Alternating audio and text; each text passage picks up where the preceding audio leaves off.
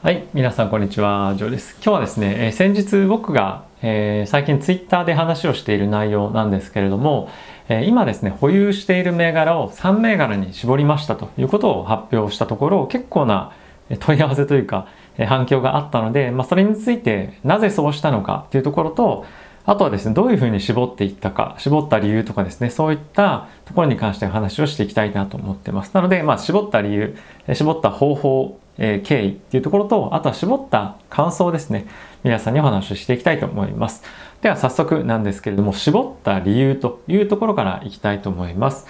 えー、絞った理由、簡単に、えー、3つあります。えー、1つ目がですね、まずはリターンの改善というところがあります。え、特にリターンがあの悪いわけではないんですけれども、え、今後ですね、え、さらにリターンを、まあ、上げていく中上げていこうと思うと、えー、いろいろ分散してあると、まあ、なかなか何て言うんですかねあのもちろん分散されるのでリターンも、えー、大きくどっかが上がったとしてもその他が足を引っ張るとかもちろんそれいいとこともあるんですけど、まあ、そういったあの側面があるので、まあ、思い切って少し集中をして投資をしようというふうにまあ至りました。あとはですね、えー、今年に関しては、えー、大きく株式市場が上昇する年だと僕個人としては見ています。なので、そこの上昇局面でしっかりと大きく伸びるだろうと僕が個人的に思っている、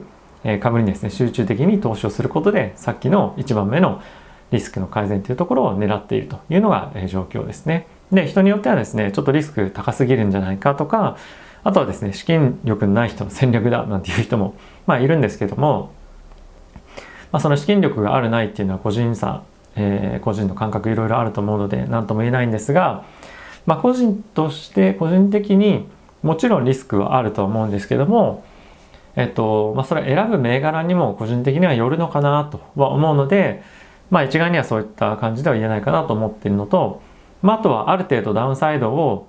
えー、意識したえー、銘柄っていうのも、まあ、選べばそれは何を選ぶかによるのかなと個人的には思っているので、あ、あまりそういった声には、えー、気にしてないかなと思あの感じています。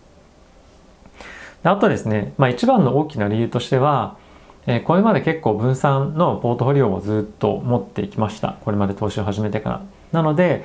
えー、こういった投資手法をやったことがなかったんですよね。なので一番大きな理由はこの集中投資ということをやってみたかったということでえ今回チャレンジというふうな経緯となっています。なので、まあ、絞った理由としてはリターンの改善と。あとはまそれに伴ってえ今年非常に大きく株価が上昇する年だ成長する年だと思っているので、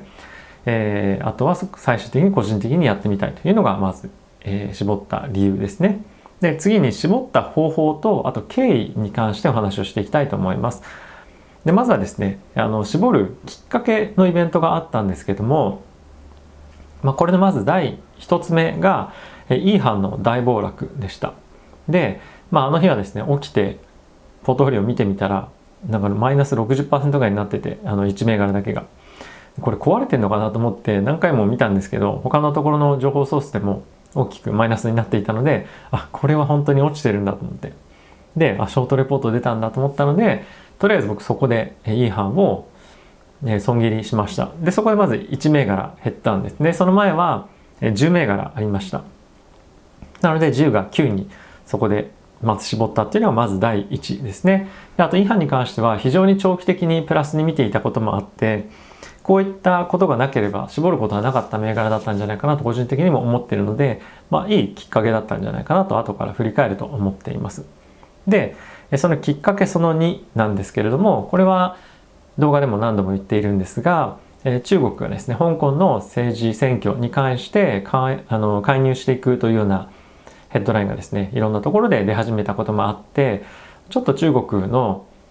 株に対して、まあ、いろんな政治的な貿易的な摩擦が今後も強まる可能性があるなと思ったので2月の最終週ですねに中国の株を、全部切りました。あの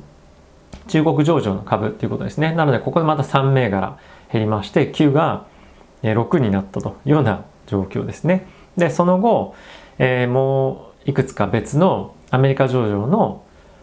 えー、中国関連ですね。まあよくいろいろ名前上がってましたけれどもそういったところも切ってました。なので、えここで一気に5銘柄まで減りましたね。はい。そうですね。でその後なんですけれども株式市場は調整、えっと、金利が大きく上昇して調整相場というところに入っていきましたと。で今もえあの時も変わらずなんですがえ金利は今後上昇していくでしょうという見通しを持って すいません持っています。でえ少し SLR の規制とかっていうのも昨日ですねありましたけれども、まあ、そういったところに特に関係なく、まあ、僕は今度個人的にえー、金利の上昇というのが続いていくと思ってます。非常に債券まだまだバブルの相場なんですけれども、金利が今後上昇していくというところのトレンドは変わらずとだと思いますので、リアルマネーというふうに言われている年金ですとか、いろんなアセットマネジメントの会社が今後も継続的に持っている米国債っていうのを売っていくんじゃないかなと思っているんですね。なので、この流れっていうのは、まあ、しばらくはしかもしっかりと続いていくと思っています。はいまあ、どこまで上がるかっていうのは正直ちょっとわからないですけども、まあ、スピード感っていうものはもしかすると少し緩んだりする局面もあるかもしれませんが、えー、まあ1年を通して比較的金利に対しては圧力がかかるような上昇圧力がかかるような相場が続くんじゃないかなと思ってるんですね。なので、えここで一気に銘柄を入れ替えまして、え金利上昇に比較的左右されづらい銘柄に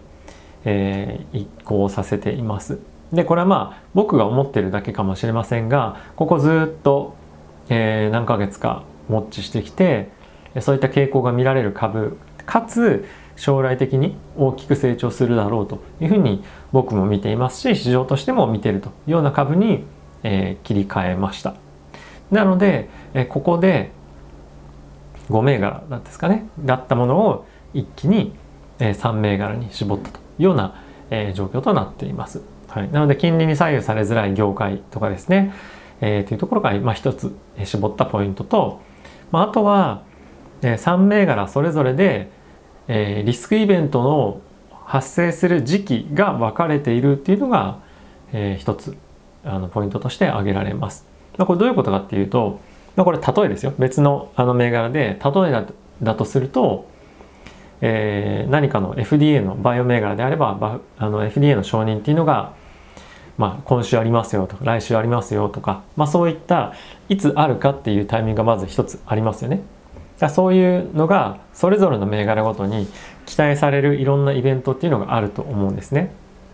でそれが、まあ、同じタイミングで大きくガガーッとポートフォリオ全体として崩れないような、えーまあ、設計というかあの銘柄を選んでいます。まあ、どういうふうに選んだかっていうと、まあ、バイオ銘柄ももちろんあの入ってるので、まあ、そういった承認のタイミングっていうところも一つあるのと、まあ、あとはその会社の成長性として1年半年とかっていうふうに見られているというよりも、まあ、今後5年10年というふうにまあ見て会社としては市場としては見ているというものもあるのでそういった時間軸株式上昇の時間軸っていうのも少しずらしているっていうのもありますね。はい、あとはマーケット全体の動きに引っ張られすぎない銘柄というのを選んでいます。でこれは、まあ、いわゆるベータが低いというふうにあのもう言ったりするんですけれども物事、まあ、今だったら例えば金利が、えー、注目されてるので金利に大きく引っ張られすぎないとかあとは株式市場が暴落しても全く真逆でたまに爆上がりしている銘柄とかってありますよね。なのでそういったものを中心に選んでいますと。なのでやっぱり一番、えー、心配なのは金利なのでそこのところのポイントとあとは、まあ、みんなが、あの、そういう金利とかのイベントで、まあ、やられている際に一緒になって売られてしまうことがないような銘柄っていうのを、まあ、入れてますね。あとは比較的どれもリスクが低いとは言えない銘柄ではあるんですけれども、えー、やはり期待感っていうのもあると思いますし、まあ、自分がどれだけそのテクノロジー技術というところに信頼を置いているかっていうところでも、まあ、どうリスクと感じるかっていうのもあると思うんですが、まあ、僕はですね今後このこれらの3社が、まあ、社会を世界を変えていくに値するような、えーまあ、破壊的イノベーションという言葉が最近流行ってますけれどもそういったものを持っているのというふうに思っている銘柄を選んでいます。で絞ってみての感想なんですけれどもまだ絞ってえー、っと丸々3日ですかねが経ちましたなのでまだほんとここ最近数日のことなんですけれども、えー、今のところですよ今のところですが、えー、意外と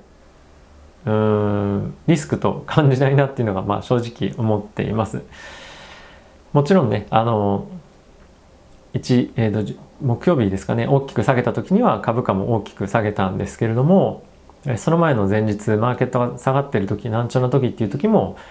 まあ、非常に、えー、好調な動きでしたし金曜日に関してもマーケット全体としては、まあ、そこそこ、まあ、しっかりとした動きかなというような段階だったんですが、まあ、自分のポートフォリオとしては、まあ、めちゃくちゃ好調だったっていうのもあってなんとなく少し絞った後の安心感っていうのはあるなというふうに感じてきています。もちろんこれが今後1週間1ヶ月1年とかっていうふうに時間が経っていく中で今持ってる感想だとか印象っていうのもと全く真逆になることっていうのは全然あり得ると思ってますし、まあ、今安心してるからといって、まあ、今後もっていうふうには全く思っていません。なのでまああのあくまでも3日間の感想というようなことなんですけども